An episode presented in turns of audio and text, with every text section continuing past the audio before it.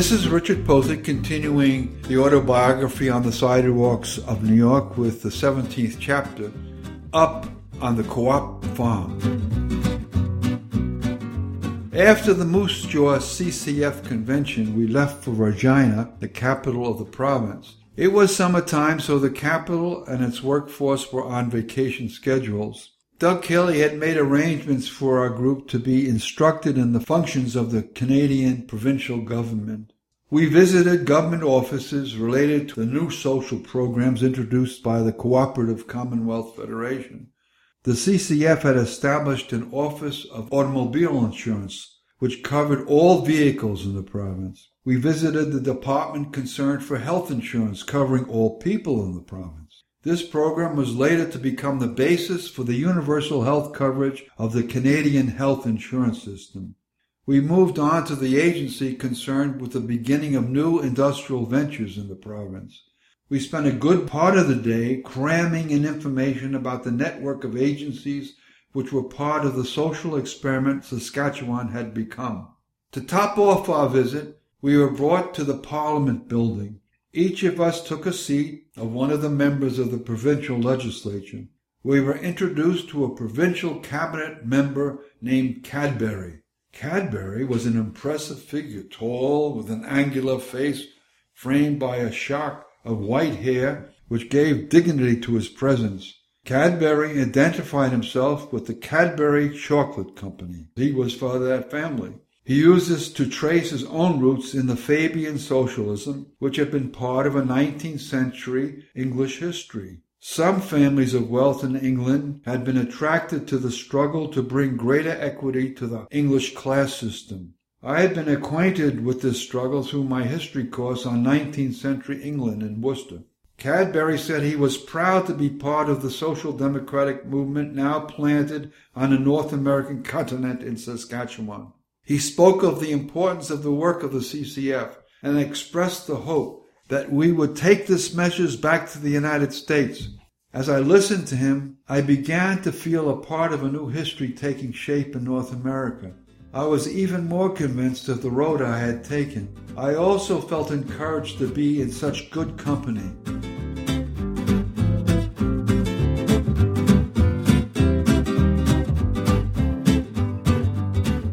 Doug Kelly, in the meantime, had not been idle. He had made inquiries about work possibilities for some of us after we finished our tour. There were about six of us who wanted to stay in Canada and work. It was not usual for Americans or even foreigners to get employment without proper procedures. But Minister Cadbury had worked it out that four of us could get employment on a cooperative farm which the provincial government was beginning north of Prince Albert in the Carrot River region. It would be room and board and a small stipend which would not be considered taxable income. Four of us immediately signed up. The four hardy Model T riders, Vernon Smith, David McCallum, E. Scott Mains, and Richard Pothick.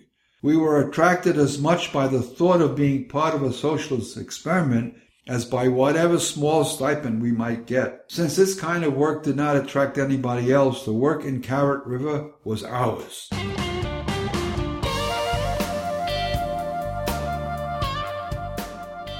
Kelly sketched out the remainder of the study tour. The plan was to travel on to Saskatoon and the University of Saskatchewan after our stay in Regina. Here, the formal study trip would end. People would go their separate ways. The Model T4 would travel on to Prince Albert and beyond to Carrot River country. The vision of an untamed North Country sounded a challenge to us. The cooperative farm folk would be notified that we were coming. They were to put us to work than anything they needed to be done.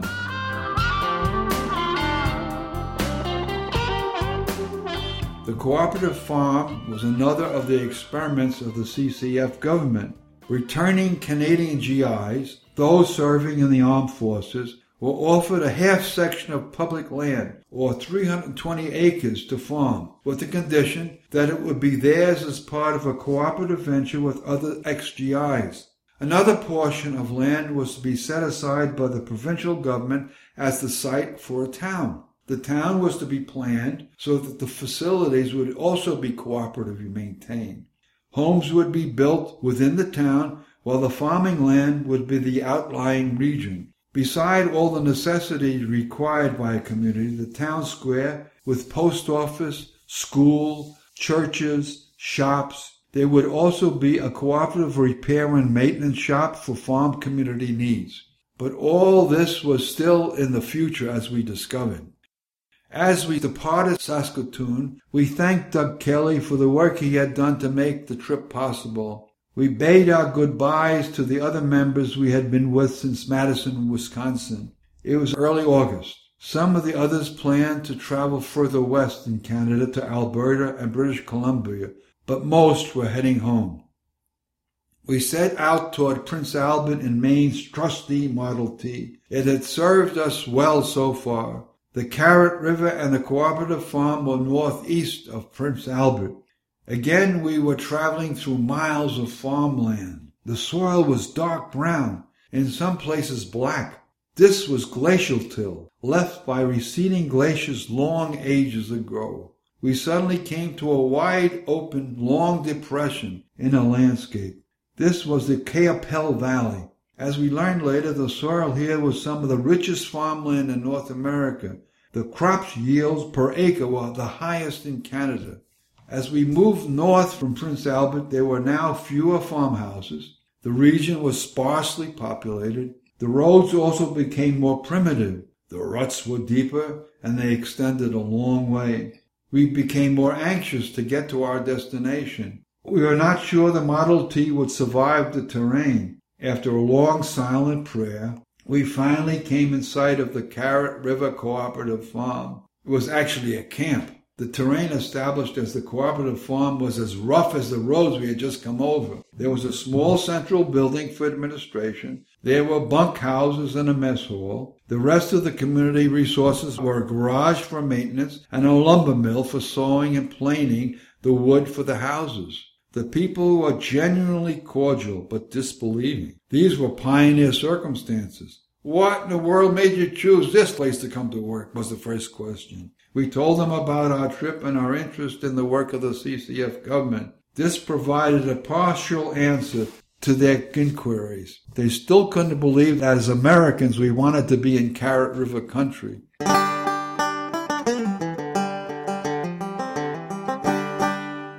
We were each assigned to a bunkhouse and a cot. We quickly picked up the schedule for meals.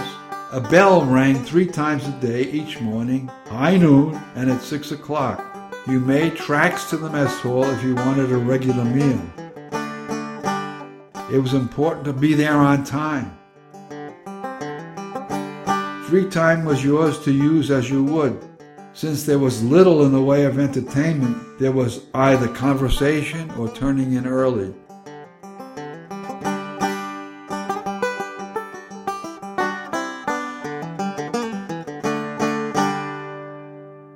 Most of the work on the cooperative farm was heavy. The land given to the settlers was rough, uncleared terrain.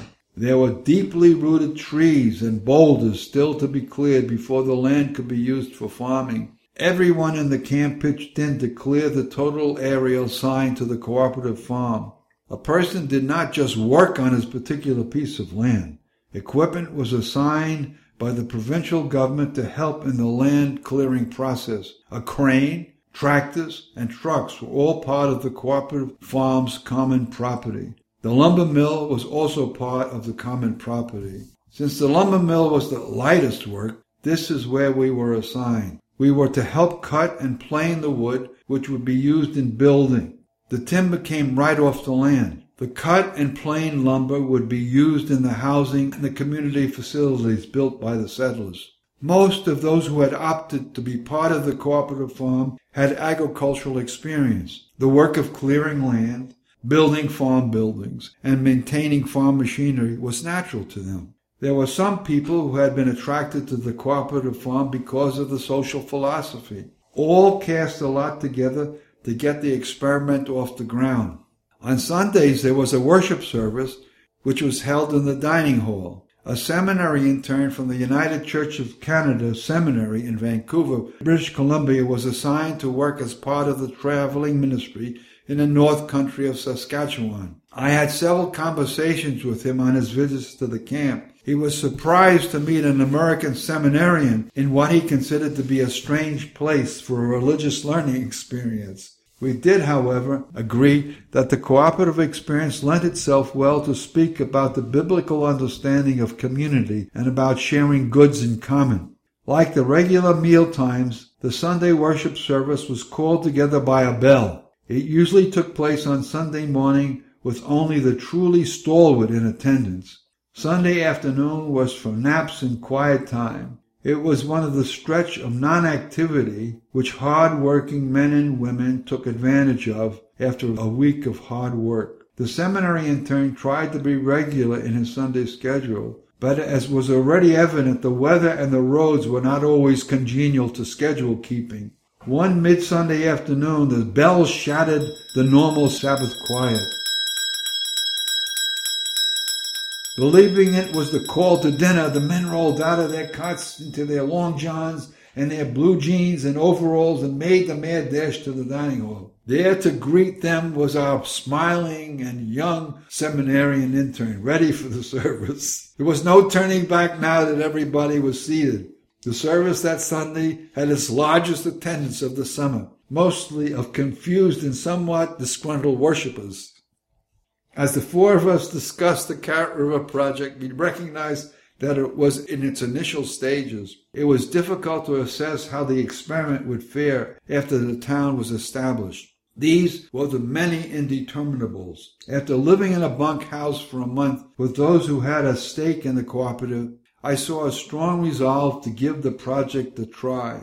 There were still many people who remembered firsthand the depression and the effects it had on their families. Few people had ever thought about the cooperative movement before they committed themselves to this experiment.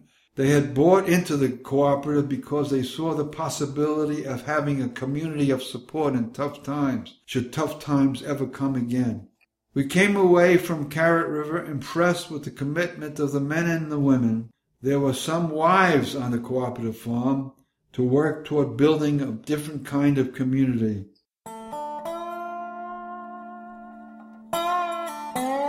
I never did discover whether the town was built and whether the community survived. It was a fruitful summer for me, one that had convinced me that social democracy was possible.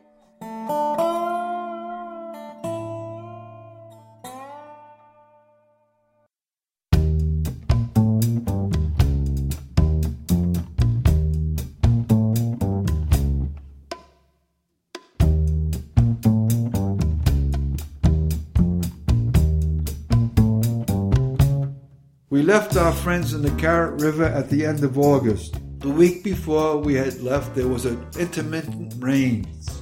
We left early on Sunday morning when most folks were sleeping in.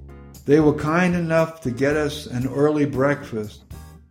As we headed toward Prince Albert, we remembered what the roads were like coming into Carrot River. Now we kept our fingers crossed that the Model T could get us down to Prince Albert and macadam roads. That was a vain hope. Mains was a good navigator. He was able to pick the ruts, which were steady for several miles. Then suddenly we would hit a deep rut and three of us would get out and push. This worked for another 10 miles until we hit a quagmire. Nothing we could do would move the Model T. This was early Sunday morning. I thought, we could be here all week. Nobody travels this road.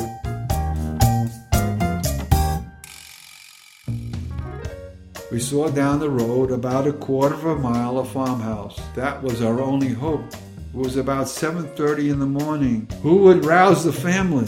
We all decided to go. Maybe our numbers would make our plight more convincing. The farmhouse was far back off the road. We trekked back through the mud. Not a sound of life. Nothing moving in the kitchen. We knocked at the door. No answer. We knocked again. A stirring. We waited. Down the stairs came a pair of bare feet. The door opened. A lanky, craggy faced farmer, abruptly awakened, peered out at us.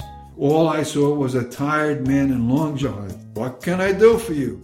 We're stuck in the mud and can't get our car out, we said in harmony. He grinned a big grin. Not used to our Saskatchewan roads, eh? We looked at one another in relief. We had come to the right house. I'll be with you as soon as I get dressed, he said. What's happening, John? came a voice from an upstairs bedroom. Some folks got stuck in our Saskatchewan mud. I'm getting the tractor. In a while, he came out of the barn with his tractor and a set of chains. He drove the tractor back up the road where the Model T was forlornly sunk in mud. With an even bigger grin and a shake of his head, he attached the chains to the bumper on the Model T. Haven't seen one of these things in a long time. He pulled us out of the mud and rode down the road until he found a place with less dramatic ruts. We offered to pay him for his trouble, but he considered this a neighborly duty. Just choose your ruts carefully and stay in them until you get to Prince Albert, he said. And he waved us down the road and got back into his tractor. This episode topped off an eventful summer for us in Saskatchewan. E. Scott Mains, David McCallum, and I continued on to Winnipeg, Manitoba. Vernon Smith headed further south toward Kansas and home. There was another CCF convention in Winnipeg. The Manitoba CCF had not yet been successful, but by now we were staunch supporters of the party. Since Mains intended to travel east across Canada, I decided to part company with him in Winnipeg. My schedule called for me to be back in Weirton, West Virginia, to be best man in my Worcester roommate Bill John's wedding to Mariana Paul. I had less than a week to make it to West Virginia. My hitchhiking luck held out in Winnipeg. I met a married couple from New Jersey who were attending the CCF convention. They owned a chicken farm in eastern New Jersey and were members of the Socialist Party. They were interested in the CCF and especially excited about my ventures in Saskatchewan. Their interest was stimulated enough that they offered me a ride to Worcester. They were heading back to New Jersey and would drop me off on their way back east.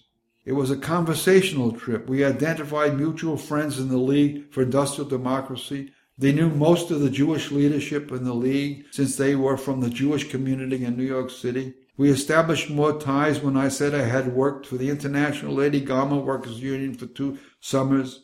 I mentioned that in the fall I would be working as student secretary for the League. That intrigued them even more. We talked about organizing a student left on college campuses. We went on to analyze the 1948 elections and the prospects of the Progressive Party. Time moved quickly as we shared stories and analysis. We made two overnight stops along the way, one in Minneapolis and the other somewhere in western Ohio. I said I would sleep in the car if they did not mind. They offered to help with motel expenses. I turned them down. They had been generous enough to provide me transportation. We arrived in Worcester late in the morning on the third day. The Fentons were delighted to see me and were looking forward to a report on my trip. They gathered a small group together in their quarters that night to hear about my ventures in Saskatchewan. My summer was not yet over. I still had to make it to Weirton, West Virginia. That was for my roommate Bill John's wedding. I picked up a ride to Weirton with a Worcester resident attending the wedding we finally tracked down the Paul residence high on a hillside overlooking the valley below. Bill was relieved to see me. Everyone was looking forward to the man from Saskatchewan. There were bets on whether I would make the wedding. Since Bill had not heard from me, he had appointed an alternate best man. I thought that was fair enough. I was still in the wedding party as an usher. I had a great story to tell of a summer well spent that more and more made up for the demotion.